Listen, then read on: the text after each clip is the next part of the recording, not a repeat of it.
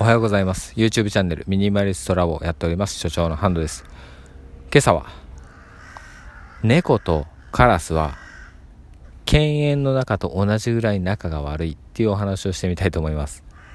これなんでお話ししてるかっていうと今多分カラスの声がめちゃくちゃ響いてると思うんですけど猫とカラス仲悪いんですね。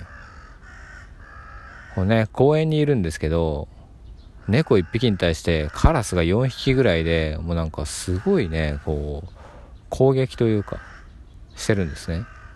でも猫はもう全然別に攻撃されてるっていう感じでもなく大丈夫そうなんですよね。なんかもう寝転がって何？みたいな感じで。で余裕の感じなんですけど。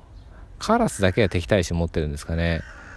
まあ多分こういう場合は、カラスが多分自分たちが食べたいものを餌にしてるものをこう猫に奪われた経験があるみたいな感じな気がしますね。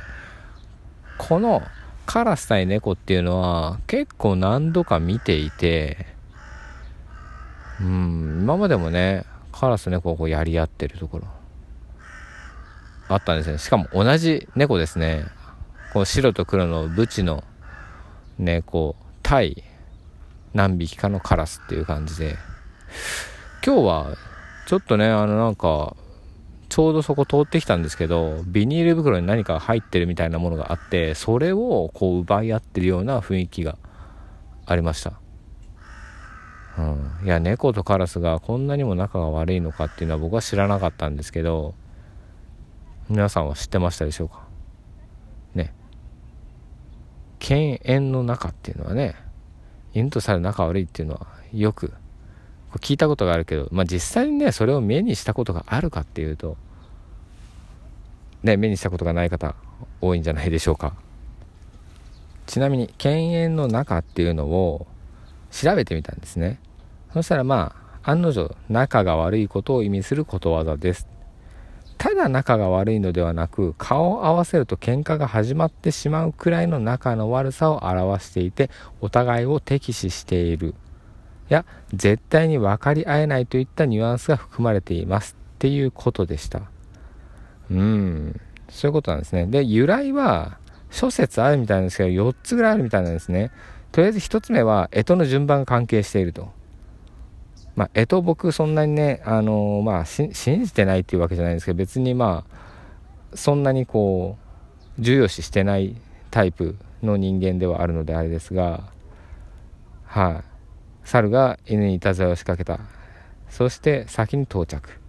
これを機に犬は猿を恨むほど嫌いになったっていうこと。あとは、2つ目の由来としては狩猟時に犬と猿の関係があったと。えー、猟犬と野生の猿との関係が由来している。強い猿は猟犬で食わすと激しく威嚇。犬と猿は仲が非常に悪いと思ったっていうようなとこから来てると。まあこれねだいぶかいつまんでお話ししております。とは由来さん犬と猿の性質の違い。犬は昔から人間と近い距離で生活をする動物、えー、猿は、うん、自分たちの縄張りを作ってえー、犬のように人間を守ったりしない性質の生き物。こういった対立し合う2匹の性質の違いが由来。で4つ目。有名な物語「西遊記」のとあるシーン。猿がモデルのキャラクター孫悟空が西遊記のとあるシーンで、うん、展開に到着した時に、えー、孫悟空の悪さを食い止めようと愛犬と戦い最後に犬が孫悟空に噛みつき取り押さえることに成功する。そういうとこから犬と猿は宿敵だというイメージをつけたっていうふうに言われているということですね。うん。経営の中についてね、ちょっと、そんな諸説あるんだっていうことをね、お話、まずしてみました。はい。皆さんは、ね、もう会った瞬間からこいつ嫌だな、こいつ嫌いだな、みたいな。いますでしょうか？ね。みんな仲良くしたいものですね。というかもうそういう人がもしいるとしたらその人とはもうね会ったら嫌だったらもう会わない方がいいと僕は思います。うん、結構ねミニマリストとか目指していくと人間関係の断捨離みたいなことねされる方いますがまさにそれも必要なのかなって必要なことかなと思いますので是非ね人間関係を見直す意味でもこうね犬猿の中猫とカラスの中みたいな。たまに思い出してみてあこの人のこと嫌いだわ。ってもしも思う人がいるだとしたらその人とはなるべく距離をとって生活ができる生活スタイルに変えていくっていうのもおすすめかなと思って最終的にまとめてみました。YouTube チャンネルミニマリストラボではお片付けに関する情報話しておりますのでぜひそちら見ていただけますと嬉しいです。それでは。また次回お会いしましょう。Have a nice day.